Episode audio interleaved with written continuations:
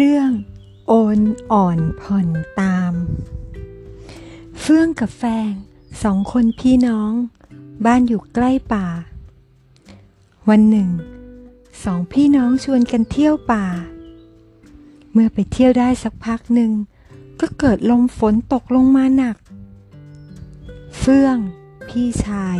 ก็จูงน้องชายไปแอบอยู่ที่หน้าผา ซึ่งมีหินชะโงกออกมามั่นคงดี ฝนก็ไม่เปียก น้องกลัวตัวสั่น เพราะเห็นลมแรง พายุแรง ก็มีความกลัว พี่ชายก็ปลอบโยนน้องว่า น้องไม่ต้องกลัว อันนี้มันเป็นปรากฏการณ์ของธรรมชาติ และถ้าฝนตกลมแรงอย่างนี้ ไม่เท่าใดมันก็หยุด เมื่อหยุดแล้ว เราก็กลับบ้านได้ ไม่ต้องเดือดร้อนอะไร นั่งพักกันอยู่ในที่นั้นต่อไปไม่เท่าใด ฝนก็สางซา พอฝนซาแล้ว ก็เดินกลับบ้าน เวลาเดินกลับบ้าน เจ้าพี่เห็นว่าควรจะสอนน้องได้ ก็เลยสอนน้องว่า น้องดูสิ ต้นไม้ใหญ่ เช่น ไม้ยาง ไม้กลาง ไม้มะค่า ไม้ตะเคียน ไม้เต็ง ไม้รัง พวกไม้เนื้อแข็ง ลมพัด มันแข็ง มันยืนสู้ลม พอยืนสู้ลม ลมมันแรงมาก สู้ไม่ไหว ล้มเอารากขึ้นเลย เรียกว่า ล้มกันเป็นแถวเลยทีเดียว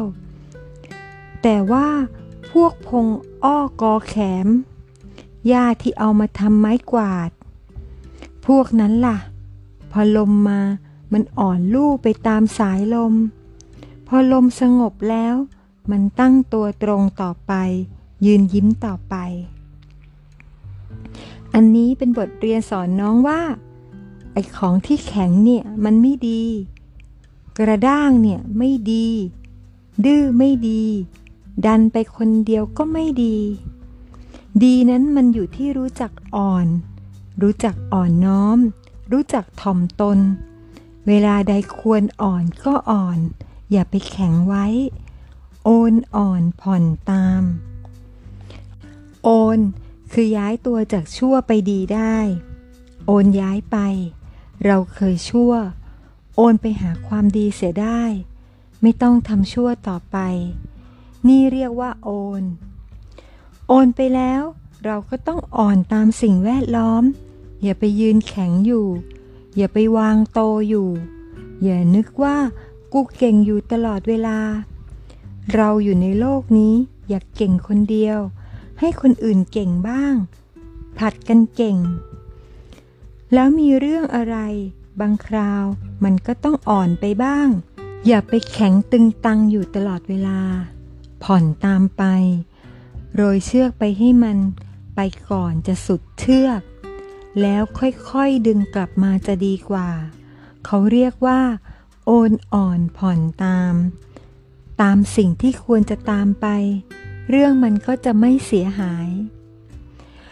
คนเรามันต้องรู้จักผ่อนสั้นผ่อนยาวแล้วดี แต่ไม่รู้จักผ่อน ไม่รู้จักสั้น ไม่รู้จักยาว ใช้อันเดียวตลอดเวลามันก็ไม่ได้ มีลูกเดียวคือว่าแข็งตลอดเวลา มันก็ไม่ได้ ต้องดูกาลเทศะ ดูบุคคล ดูเหตุการณ์ที่เกิดขึ้นว่า อะไรเกิดขึ้นก็ต้องเปลี่ยนแปลงไปได้ตามยุคตามสมัย